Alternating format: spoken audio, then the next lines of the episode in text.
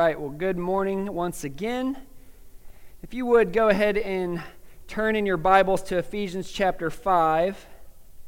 We'll be looking at verses 3 through 21 this week. You know, I tell you to turn there, but it's going to be a second before we read it. So you may mark it. You may just put your finger there. In fact, I'll probably have you go to another text before we even uh, actually read that one. Uh, but we are, of course, uh, continuing in our study uh, of unity, of this unity that Christ has purchased with his blood for Christians toward one another. And we, have uh, entitled this series Eager for Unity because we are serious about that for our church, for our families, for our small groups, for our Christian friendships. We are serious about experiencing this unity because God is serious about it. This is uh, what we're going to look at this week is um, kind of interesting because it not only uh, creates unity, what we're going to talk about, but it actually requires unity to even do it. We're going to be looking at accountability among Christians. And it actually takes unity to have accountability among Christians, right? There, there has to be some sort of a trust there. Um, but as we begin looking at unity and, and this accountability, this Christian accountability. Um, just as I was studying this week, as I was uh, digging in God's Word, I, I wondered if all of us realize something. Okay, so I need you to listen to this. This is going to set us up for why I'm preaching this text today. I wonder if we realize something. I wonder if in the, the week in, week out, day in, day out of our Christian lives, I wonder if we realize that we are dealing with life and death matters. You know, I, I say that and that sounds serious, but I'm going to take it further. We're not just dealing with physical life and death matters, we are dealing with spiritual, eternal life and death matters when we, when we deal with Christianity, when we deal with relationships with one another. And I'm actually not talking about, you know, life and death matters for some people out there right? That's a different message. That, that there are people out there who don't know Christ, and, and, and life and death, eternal life and death hangs in the balance, and that is absolutely true, but that's not what I'm talking about today. What I'm talking about is with your relationships, the ways that you act, the ways that you speak, and even this accountability. Life and death, eternal life and death, hangs in the balance for the person sitting in the pew next to you. Hallie, you're alone in the pew, but you know, you get what I'm saying. The, the person across the row from you, life and death, eternal life and death, truly hangs in the balance. I'm talking about people that confess Christ. This is, uh, uh, this is my intro, and I really don't have time to get into the, the doctrine of, of perseverance of the saints, right? We might call it eternal security. You know, people say once saved, always saved. But the fact is we need to be careful because we look at the Bible and we see multiple times in the Gospels, Jesus says something crazy. He says, There will be a day, there will come a time when people will come to me, and I will say to them, Depart from me, you workers of lawlessness. I never knew you. And what's interesting about that is that wasn't the pagan people who had been worshiping idols their whole lives, that wasn't even the Pharisees. These were people who had a close association with, with Christ and the church. These were people that he's saying this about people who will have read their Bibles. They will have attended church. They'll have attended small groups. They may even serve in the church. I mean, you think about it, we cast out demons in your name. We, I never knew you. I mean, that is a frightening prospect, isn't it? That someone who can claim Christ, confess Christ all their life, can realize only at the end that they will receive eternal death because they never truly knew Jesus. But the fact is, there's a sobering reality that we say, okay, so some people did that. That's their problem. They chose eternal death. That's their fault. But there's a sobering reality in the scripture that every single Christian actually bears a responsibility to not let that happen. That means if someone, uh, you know, ends up going to hell, uh, they, they associated with us, they were around us all the time, they end up going to hell. There's a very real possibility that we bear some responsibility in that. I told you you may end up having to flip to other passages. Go to Hebrews 3. Hebrews 3. This was the passage read in the scripture reading this morning. Hebrews 3, verses 12 through 14. It's near the end of your Bible. Hebrews 3, 12 through 14. Because we just we need to let this hit us um, how, how big of a deal this is. Hebrews 3, starting in verse 12. It says this Take care, brothers lest there be in you, that's among you, lest there be in, in, in, any of you an evil, unbelieving heart. Sorry, that's not among you. This is in you as a person. I'll start over. Take care, brothers, lest there be in any of you an evil, unbelieving heart, leading you to fall away from the living God. Verse 13. But exhort one another every day, as long as it is called today that, so that none of you may be hardened by the deceitfulness of sin. For we have come to share in Christ if indeed we hold our original confidence firm to the end. It talks about this that you may fall away. We, you may fall away if you have this, this evil, unbelieving heart. It says there, uh, you have come to share in Christ if, if indeed you hold your original confidence firm to the end. Now, this is not teaching that you can lose your salvation. What it is teaching is that, that there is this the fact that we must remain in the faith to show that we ever had true faith in the first place. The truly, uh, the, the truly saved will truly endure, is one way to say it.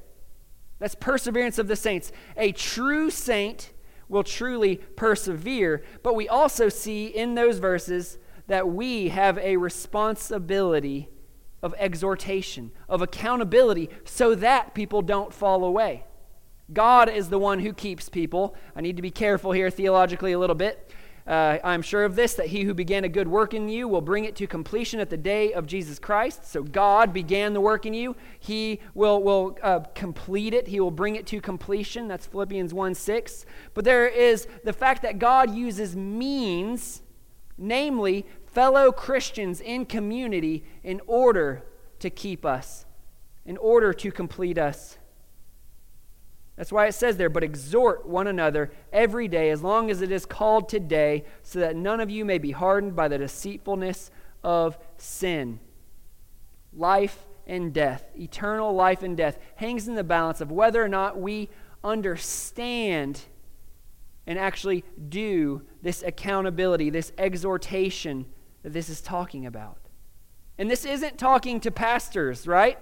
It says, uh, exhort one another every day. That doesn't say every Sunday, does it? It's, it's not saying that pastors should exhort their flock. It is saying you must every day exhort one another. So, this is a serious prospect. And I would say the opposite is true, is what we need to realize from that Hebrews passage. If, if there is an unbelieving, uh, evil heart in us, then, then we will fall away. If we are not being exhorted, if we are not exhorting others, then there's a very real chance that they will fall away and show that they were never truly saved. Again, that's a complicated uh, paradox, but it is what the Bible tells us. True saints will persevere to the end, but God will use other saints to help them persevere to the end. And so we're talking about accountability today, this holding one another accountable for the ways that our lives are lived, for the ways our hearts are oriented. So it's important. Life and death. I, I, I wonder if we realize that life and death hangs on whether or not we rightly hold one another accountable. And I say rightly hold one another accountable because there are wrong ways to hold one another accountable. The first way that I want to tell you, I'm just going to give you a couple. These aren't anything complex. The first way we can do it is to simply do nothing. we, we can uh, not take this responsibility seriously. We can not say anything when someone is walking in unrepentant sin. We cannot encourage them in their faith toward Christ. By the way, a, a, a, kind of a side set of this first category of, of not having this accountability is it could look like you not being a part of a Christian community. And again, I'm not talking about coming to church on Sunday morning. I'm talking about intimate, close relationships with fellow believers where you have gained the, what would you call it? You, have gained the ability uh, to be heard and to hear and to, to speak and to be spoken to in ways that reach into your soul, where you can be honest and open with them. That falls into the first category. You say, I'm doing my Christian life. I go to work. I come to church on Sunday. You know, I might even come on Wednesday and serve. But if you don't have cr- close Christian relationships, you are missing this accountability that is allowing some to fall away and maybe even yourself to fall away because you don't have this accountability. The second way that I see that is a wrong way of accountability would be to simply judge people and then give them the law. Well, I have that in caps in my notes here to give them the law. That is, we, we tell them a bunch of rules. Hey, this is what you're supposed to do. What you're doing is wrong. You need to clean yourself up. You need to get it right. There's a name for that, by the way, that we use. Our common vernacular is legalism. You need to do the right thing. Why? Because God's watching and He's going to burn you. And that's all we give them. That is devoid of the gospel, isn't it? It's devoid of power, transforming power. All it is is being motivated by fear. And God is much more than someone to be feared. He is to be feared, but He is much more than someone to be feared. God has given far more than the law, so for our accountability to end at the law is simply not enough. But there is a third way there is a way to not uh, keep out of accountability altogether. There's a way to keep from this legalistic accountability. There is a third way, and I'm going to call it gospel accountability. That's not in the Bible or anything, but that's just uh, my word for it gospel accountability. We're going to see how we can truly love one another, how we can truly encourage and exhort one another and hold one another accountable in Christ and in the gospel of grace.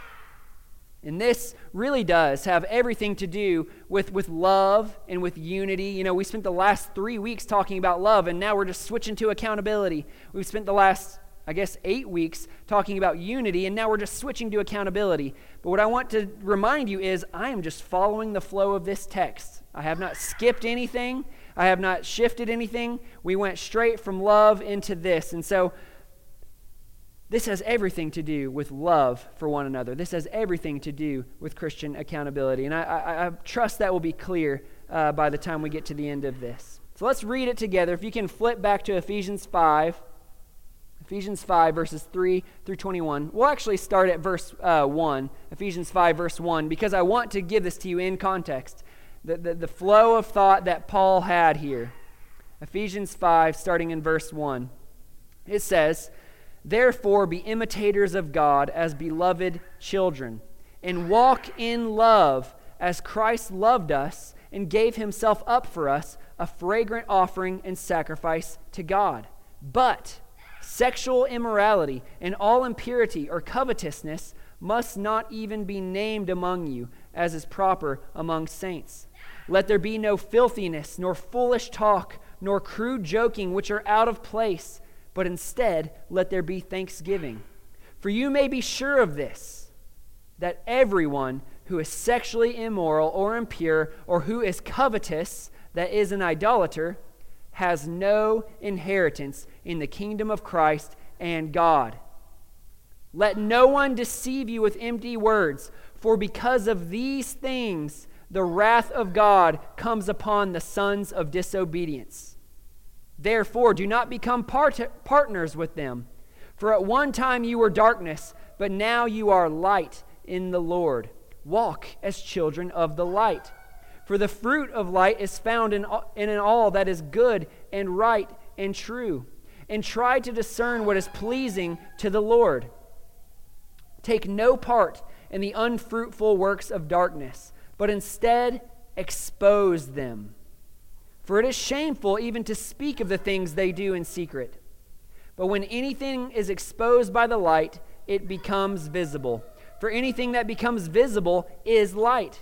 Therefore it says, Awake, O sleeper, and arise from the dead, and Christ will shine upon you. Look carefully then how you walk, not as unwise, but as wise, making the best use of the time, because the days are evil. Therefore, do not be foolish, but understand what the will of the Lord is. And do not get drunk with wine, for that is debauchery, but be filled with the Spirit, addressing one another in psalms and hymns and spiritual songs, singing and making melody to the Lord with your heart giving thanks always and for everything to God the Father in the name of our Lord Jesus Christ, submitting to one another out of reverence for Christ. That is God's word for us today. Let's pray together and ask God to bless this. Father God,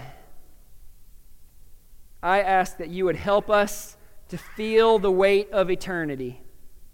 God, help us to feel the weight of eternity both for ourselves and for those around us who call themselves Christians. God, help us to feel the weight of eternity for those in our small group. Help us to feel the weight of eternity for our wives and our husbands and our children, our brothers and sisters, God. God, I pray that you would help us not to be lackadaisical about each other's spiritual lives. God, I pray that we would not be content to talk only about trivial things like sports and cars and babies and jobs. As good as those things are, Lord, let us not be content to never step into the deep things of you, Lord, and to encourage one another in you. God, let us feel the weight of eternity and feel the responsibility that you have given us to be there for one another. God, I pray that you would unify us so that we can have this type of accountability. And I pray that we would be unified through having this type of accountability, God. Would you help us to see this and do this through your word today? I pray these things in your son's name. Amen. So, the first thing I want to do is quickly help you see how. Uh, this, this accountability connects to the love uh, and the unity that we've been talking about. All of Ephesians 4 was about unity, and now we come to, to chapter 5, verses uh, 5, 1, and 2. Said there, if you see, therefore be imitators of God as beloved children, and then the key words, and walk in love as Christ loved us and gave himself up for us, a fragrant offering and sacrifice to God. We spent the last three weeks looking at those verses, looking at how we, we need to love one another, where that love comes from, and how important this is as the glue that holds together all these other pieces of unity. But this week, Paul includes a little word right there at the beginning of verse 3. You see it? But. But. I don't want to insult anyone's intelligence, but that, that word means something. It's not just a throwaway word. You understand? Um, it's a coordinating conjunction, and it, it's, it's corresponding, it's showing, hey, this is a connected idea between uh, verse 5, chapter 5, verses 1 and 2, and verse 3, except this is going to be a contrast, right? It says, walk in love, but, but, this is, this is giving clarity on what that love should and should not look like. It's saying not, not everything involved in love is okay because here is a but. This is what love should not look like. You know, I was thinking examples of this. So I'll just give you a stupid one. This is like me saying, I love salads, but I don't like spinach. So don't put it in my salad. So you'd understand that, right? Okay, he loves salads, but spinach is not okay. Paul is saying here, and walk in love, but. So that's what we need to understand. There's this connection here between what Paul is saying with this unity and love, and now he's coming to accountability. And he's going to come to accountability by giving us a couple of case studies that we can look at to see what love does not look like. I think Paul could have used many different examples here. He chooses to use sexual immorality and he chooses to use uh, crude joking, but I, I, think he could have used others. But let, let's look real quick at these case studies in verse 3 and 4. Verse 3 and 4. He says there, But sexual immorality and all impurity or, or covetousness must not even be named among you, as is proper among saints. Let there be no filthiness, nor foolish talk, nor crude joking, which are out of place, but instead let there be thanksgiving. Now, we could dig into both of these topics the sexual immorality, the crude joking. I, I, would love to stand here and talk about how sexual immorality is inherently unloving and selfish. You even see it in the text there. The, the root of sexual immorality is covetousness. It says there, but sexual immorality and all impurity, impurity or covetousness, these are all tied together. Covetousness is the I want that, I need that, I'm going to get that in our lives. And so sexual immorality is I'm going to take that. It's not mine, but I'm going to take it anyways. I'm going to use you for this pleasure. And so sexual immorality is inherently unloving. It is inherently rotting of both your soul and the other person's soul if another person's even involved. But that's not what we're going to talk about today because I, I, don't, I don't think that's Paul's main point for us here in context to look at sexual immorality. And we could look at crude joking. We could look at this. He says there uh, in verse 4 let there be no filthiness, nor foolish talk, nor crude joking, which are out of place, but instead let there be thanksgiving. We could talk about how, how crude joking is actually what makes sin seem much more acceptable to us. Have you ever thought about that? You, you joke about these, these sins long enough, all of a sudden they've become not that big of a deal to you. You become calloused to sin. You become numb to how horrific these sins are.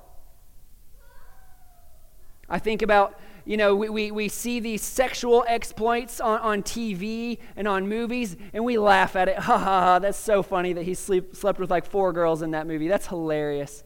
No, it's not. It's horrific.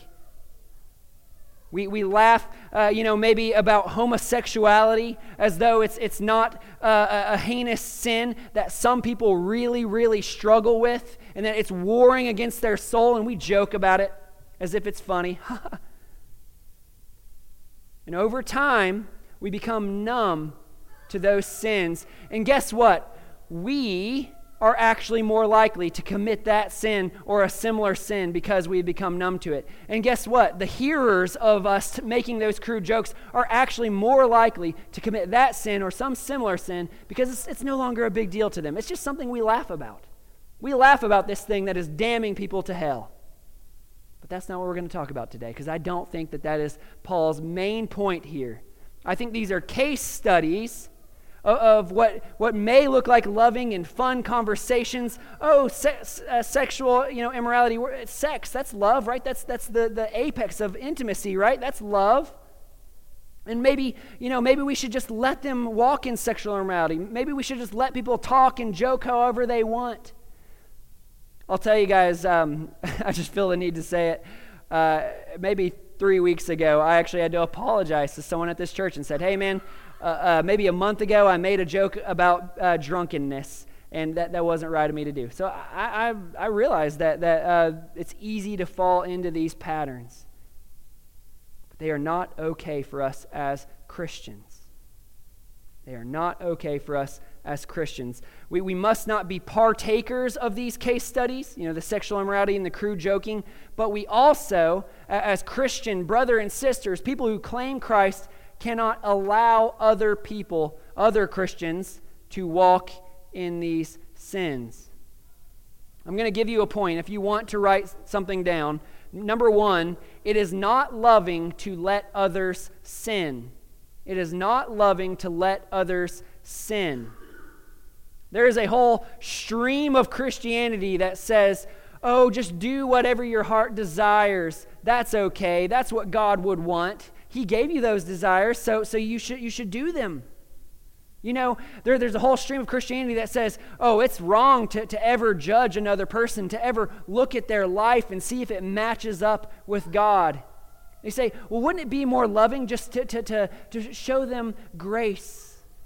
Wouldn't it be more loving just to accept them without any, any you know, um, context for, for the way they're living their life? But it is not loving to let others sin. Especially, we're speaking of fellow Christians. It's not loving to let others sin. Look at verse 5 and 6 with me again of Ephesians. Ephesians 5. Verse 5 For you may be sure of this, that everyone who is sexually immoral or impure or who is covetous, that is an idolater, what's, what's it say next there? Has no inheritance in the kingdom of Christ and God. So we say, okay, there's a sexual immorality going on. Oh, boys will be boys. You know what? She needed to have a good time. And we are allowing that person, that man or woman, to remove themselves, to keep themselves away from the benefits of knowing God both here and now and for eternity. They have no inheritance in the kingdom of Christ and God. But we're not going to say anything about it. We, we want to be loving. And that's our version of love. We'll, we'll just let it happen. He goes on, verse 6, it gets more serious. Let no one deceive you with empty words, such as, by the way, all these slogans I've been telling you. Oh, love wins, just love. Let no one deceive you with empty words, for because of these things, the wrath of God comes upon the sons of disobedience. Not only are they removing themselves, you know, away from, from the inheritance of the kingdom of God and, and of Christ, the wrath of God comes upon people who do these things and walk in them in an unrepentant manner. Now, hear me clearly. I'm not saying someone's sexually immoral once and now they are under the wrath of God, you know, even though they, they claim to be a Christian. It doesn't automatically mean you're not a Christian, but a Christian, the Bible makes very plain, will not continue to walk in patterns of unrepentant sin. We may slip, we may fail, we may struggle with it till the day we die. I pray you don't but we may str- struggle with it till the day we die, but you better be in the fight. Otherwise, the wrath of God is on you. The moment a person says, I'm just going to continue in this sin. I don't really care what God says. I'm still a Christian. God's gracious. Don't worry about me. The moment they do that, they are showing that the wrath of God is on them. They are walking into hell. And so we stand idly by we, we just simply do nothing. Tell me that that is not a deficient love. Remember, these are case studies that Paul is giving us. Is it loving to let people walk in this sin? No. They have no inheritance in, in God and in Christ. They, they are under the wrath of God. That is what I call hatred, by the way. Right? That's hatred. You might as well say, oh, go to hell. You might as well because that's what you're letting them do. It is not loving to let others sin. It's certainly not biblical love. It's, it's, the world calls it love, but it's a counterfeit. So, if it's not loving to just accept other people in their sin who claim to be Christians, what do we do? And that's number two if you're writing things down. Love exposes sin. So it's not loving to allow it, and, but love exposes sin. Biblical love, as we're going to see, holds one another accountable. Biblical love says, hey, we, we got to work out our salvation with fear and trembling. We got to test ourselves to see if we be in the household of faith. We got to have this holiness without which no one will see the Lord. We, we push each other toward this. I think this text gives us at least three ways that love exposes sin. Love, by the way, is us. We're the ones who are supposed to be uh, showing this love. We're the ones that it said, and walk in love as Christ loved us. By the way, Christ didn't say, ah, just continue in your sin. Don't worry about it. He didn't, he didn't do that. Go and sin no more. All right, here's what we see I, I wanted to remind you, too, all of this, confronting, holding accountable, must be governed by Ephesians 4.29. Look at that, Ephesians 4.29. It's got to be governed by this. Let no corrupting talk come out of your mouths, but only such as is good for building up, as fits the occasion, that it may give grace to those who hear. Nothing but gracious words should come out of your mouth. You see that? I mean, that's plain as day. Let no corrupting talk come out of your mouths, but only that which is good for building up, as fits the occasion, that it may give grace to those who hear. We, we have no excuse to do otherwise, ever. So, all of this, accountability, holding one another accountable, must always fall through that grid. It's not corrupt talk, it's building up talk, it's giving grace to them. But we see here a, a few different things that we are to do. Just look at verses uh, 7 through 10 with me. Here's, here's how love exposes sin. It says, Therefore, do not become partners with them. For at one time you were darkness, but now you are light in the Lord. Walk as children of the light. For the fruit of light is found in all that is good and right and true, and try to discern what is pleasing to the Lord. So there's a few things here, but I'm just going to sum this up first by saying we shine our light by not partaking and by not endorsing their sin. We don't partake with them. We don't become partners with them. We don't, you know, uh, do the exact same thing we're doing. That should be obvious to us. But we also do not endorse their sin. I, I start with this one first because, well, first it's the first one in the text, but also there are sometimes someone's, you know, fallen into a sin and we don't actually have to humiliate them and, and pour out the, the, the, harshest rebuke we can think of. You know, we don't have to tell them how they're, you know, sons of the devil. We don't have to do those things. Sometimes we can simply walk as children of the light, like it says there at the end of verse 8. We don't become partners with them, but we walk as children of the light. For the fruit of light is found in all that is good and true. Good, right, and true. So here's, here's what I see this looking like. I see this looking like, say, someone's telling a, a crude joke, right? You're telling a crude joke. And what we can do at that moment is try not to laugh, even if it's funny. I mean, that, that would be a, you're endorsing it if you're, you're sitting there laughing with them, you know. But I, know sometimes we can't help that. But the, I think we need to do this at least say, I love you, man, but I really don't want to hear stuff like that. I really don't want to be part of jokes like that. We didn't just say, hey, you're a horrible sinner, you're the worst, you're headed to hell. All you're saying is, hey, I'm a child of the light. I don't mess with stuff like that. I don't joke about stuff like that. Someone's, you know, telling us uh, about their sexual exploits or something like that, and we say, man, I, really don't want that stuff in my mind. I, don't even want to think about stuff like that. That's about as gentle as it gets, in my opinion. Um, but it is a way of holding other people accountable. You know, Jesus said, uh, no, no one lights, uh, or sorry, he says, You are the light of the world. No one lights a lamp and, and then hides it, right?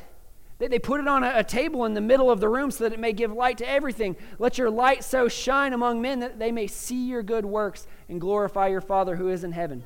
There is a sense in which we simply show our righteousness that, that has been given to us, that God has been working in our hearts. We show that before them. I, I don't want to be a part of that. I, I, I want to look to Jesus. I want to look to my King. He's better than any of that stuff.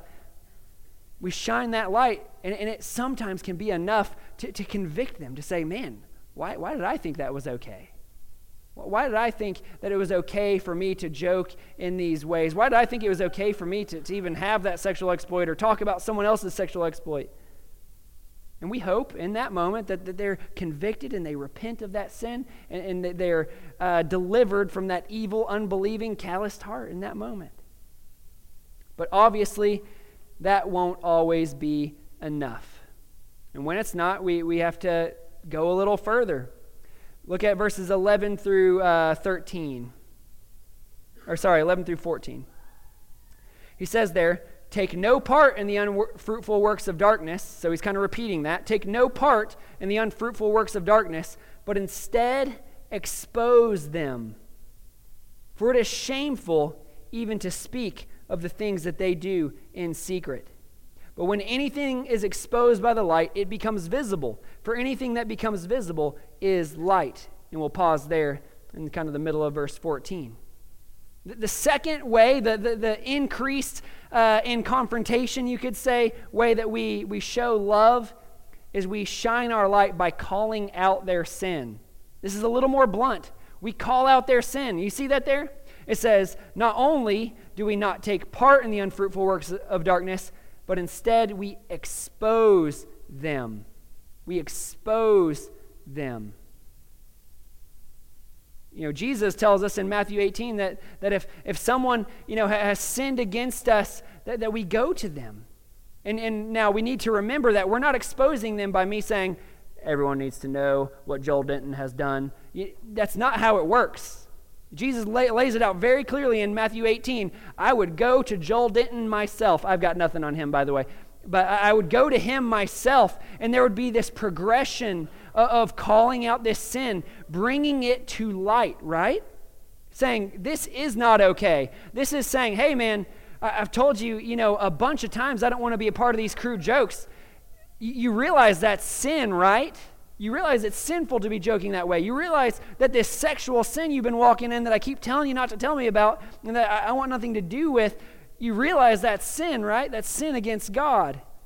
We're exposing this sin and we're urging them to repent of it. We're exposing this sin. Now, we would hope, once again, that that person is gained back, that they say, wow, I've just been walking in sin. It's clear to him, and he may have had to tell a couple other people, and it's clear to all of them that this is sin. And we hope that they repent and that this light of righteousness, this light of truth that they've now been given, convicts them by the Holy Spirit's grace and that they repent. But sometimes it has to go further. Sometimes, this is the third way and most serious way, we shine our light by treating them as an unbeliever. That we've called them Christian for how many years? We grew up going to Sunday school with them, but at some point they're walking in this unrepentant sin.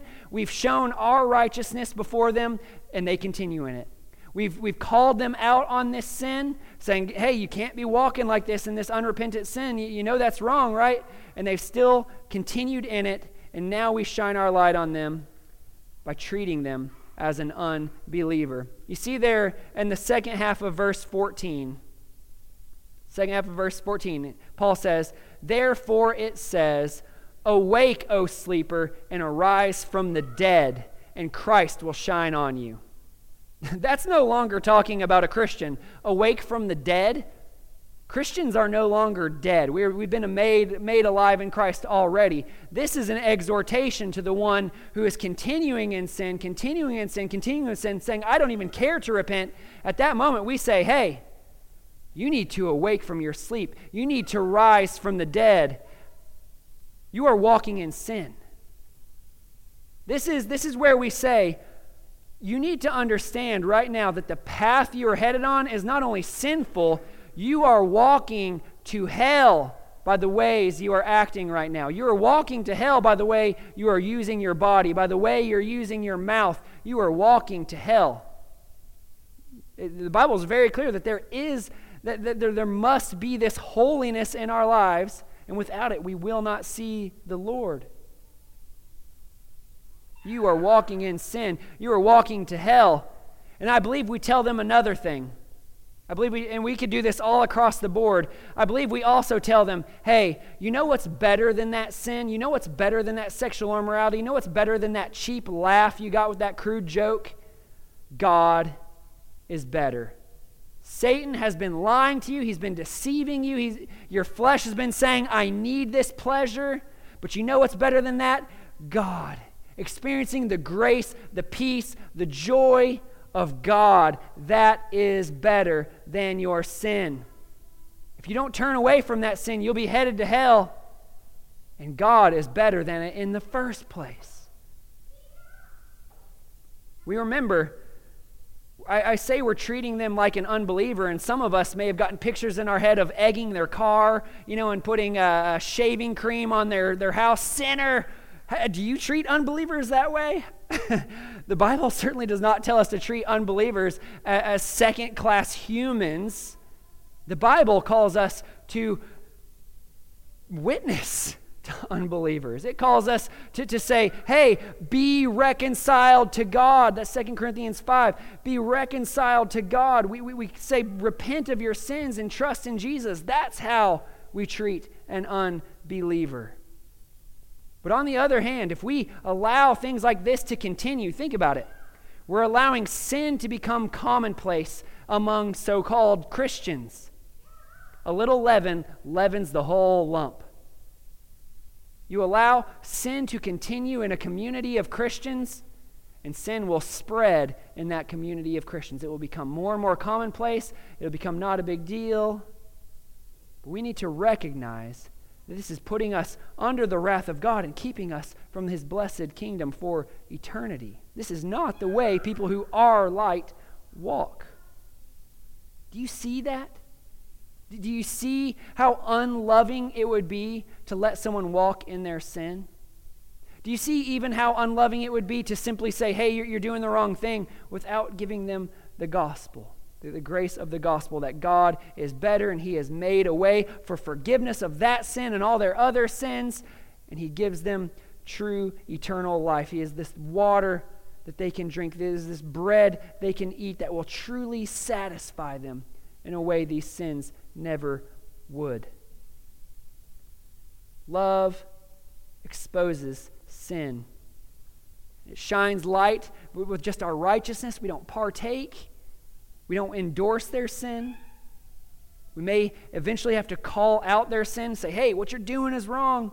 We may even have to bring other people in eventually. Hey, what you're doing is wrong. We all see it. But if they continue in unrepentance, we have to treat them as an unbeliever. We don't let them defile the, the believers that are around them, but we call them to faith. We call them uh, to the light of the gospel. We are always looking to build this person up, but we're, we're protecting our church. It's not unity to, to have uh, darkness mixed with light. It doesn't work. That's not unity. But there's one final aspect I, I want to, to look at, and I think this is so important this is the, the following verses is we need to understand that there is a way for our church there's a way for our small groups to naturally repel sin. It's supernatural because it's god's work. I say that word naturally but you know what i mean. To, our church and our small groups and our christian friendships can naturally repel sin we, we as individuals have a way that we should naturally be pointing other people toward Jesus and away from the lusts of this world. I call that worship. That is the way, okay? We're going to see this, and this is number three if you're writing things down. Once again, love for God repels sin. So it's not loving to let others sin, love exposes sin, and love for God repels sin. Look back at verse uh, 4 with me. Verse 4, it kind of gave part of the antidote right there. It said, Let there be no filthiness, nor foolish talk, nor crude joking, which are out of place, but instead let there be thanksgiving.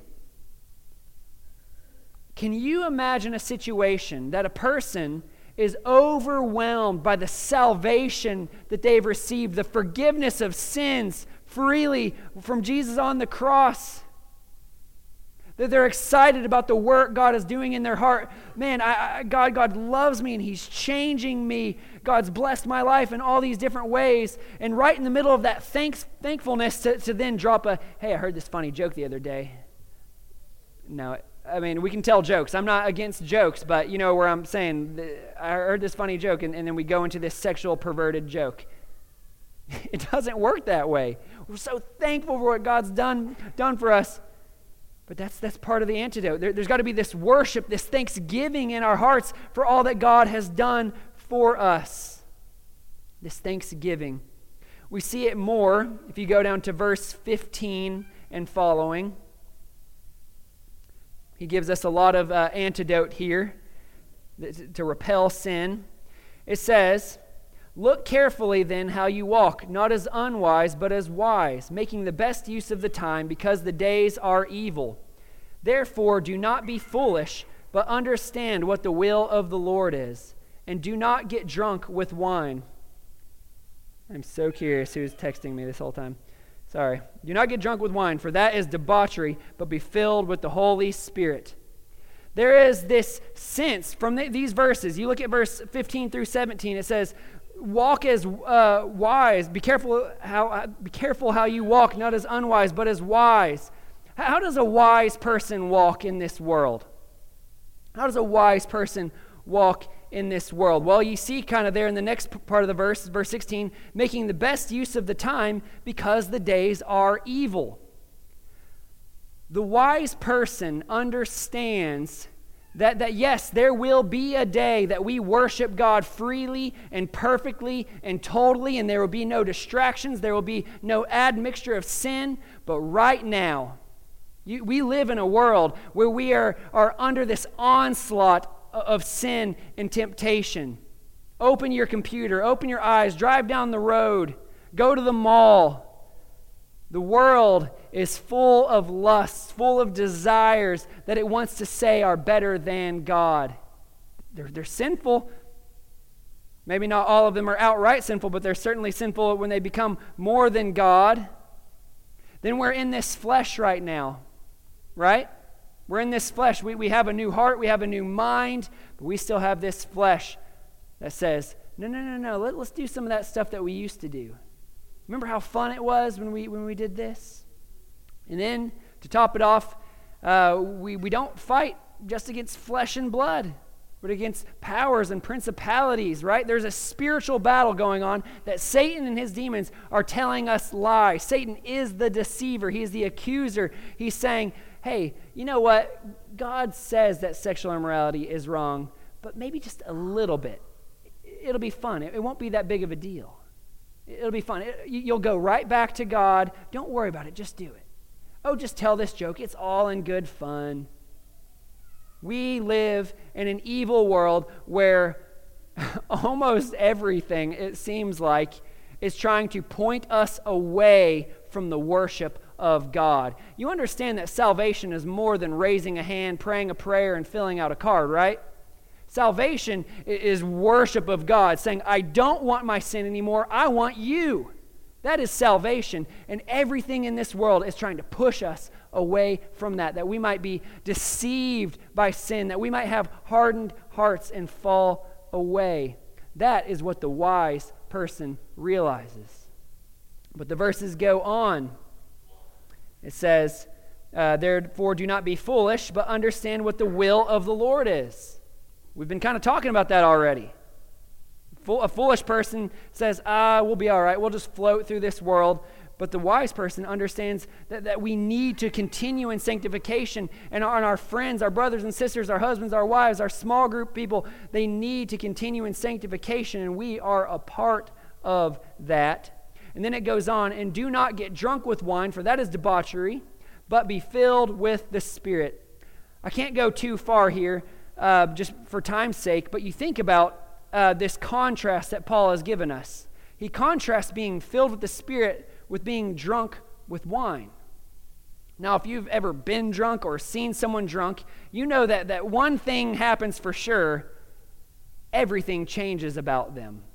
They are, they are not just drunk, they are permeated with drunkenness. That means their thoughts are different, their, their actions are different, their words are different because there is this alcohol flowing in their, their uh, bloodstream.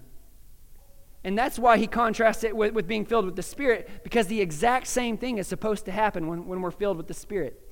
It should change everything about us. It should change the way we think. It should change the way we act. It should change the way that we speak because we are so filled with the Spirit. And when you do that, you look at verse 19 and following. When you do that, when you're filled with the Spirit, you will worship. Verse 19 addressing one another in psalms and hymns and spiritual songs, singing and making melody to the Lord with your heart, giving thanks always and for everything to God the Father in the name of our Lord Jesus Christ. And then we see this unity submitting to one another out of reverence for Christ. Worship repels sin. Worship repels sin. We have this, this thankfulness to God, this praising God here, even in music, even making melody in our hearts. And we're submitting to one another out of reverence for Christ. What we most need in our lives, what the person next to us, what our small group, what our whole church needs most, is to worship God in spirit and in truth. And that's what accountability is all about. We see someone walking in sin. We say they're, they're, they're, believing a lie right now that something is better than God. And if they continue in that, it will show that they're headed to hell. So, the loving thing to do in that instance is to, to, to come to them and either shine our light of righteousness or actually expose it, or even to treat them as an unbeliever when they continue in it. But we remember the thing that we all need is to worship God. It's not just enough to say, hey, that's the wrong thing. You need to go uh, this way. You're doing the wrong thing. We all need worship because worship repels sin. You think about Hebrews, uh, uh, what is it? Hebrews 10:24 says this, "Let us consider how to stir up one another to love and good works." That's still accountability. That's still uh, Christian accountability, is saying, I'm not only going to call you out on your sin, I'm going to try to stir you up to love and to good works, to truly worshiping God, to talk about God as though He is the most priceless treasure we could ever have. And He really is. We sung, All in All, You are my all in all. That's exactly what I'm talking about. We need to remind each other that Jesus, that knowing God, is better than sin. He's better than wasting all our time watching TV. He's better than wasting all our time doing all these other things. He is certainly better than turning our backs on God and dipping our toes in sin. He's better. He is better. He is better. And worship for God naturally repels sin. That is the, just the other side of the coin of accountability we all need to worship. And hear me, I am not just telling you to hold others accountable, I'm telling you to also be held accountable. I've probably got five guys in my life that they could say anything to me, and, and I would tell them any sin that I'm walking in. I would tell them, you know why? Because I want to make it to the end. I understand it's, it's weird with this whole perseverance of the saints, but I, Jeff, must persevere to the end. So I need people speaking into my life, and you need it too. But so does the person sitting next to you and the people in your small group. We need this. We need to worship God, and we need to keep away from sin. That is what's truly loving, to help people endure.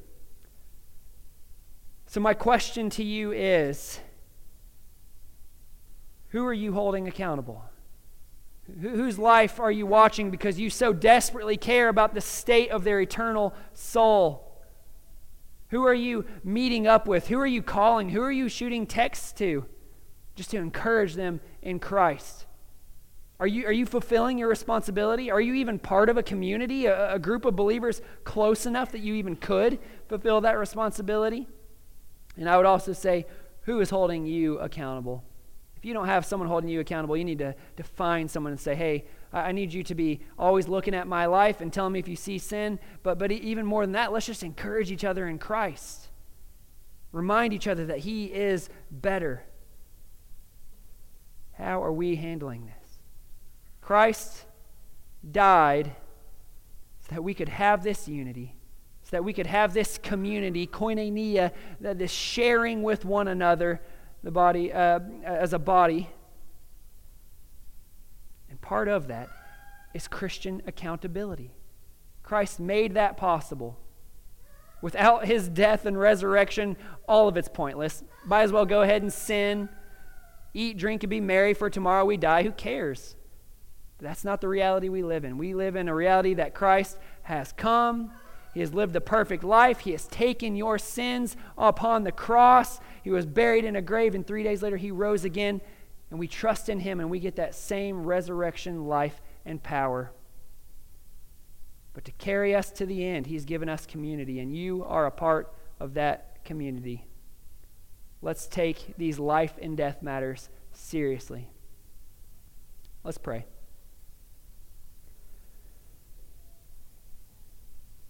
Father God,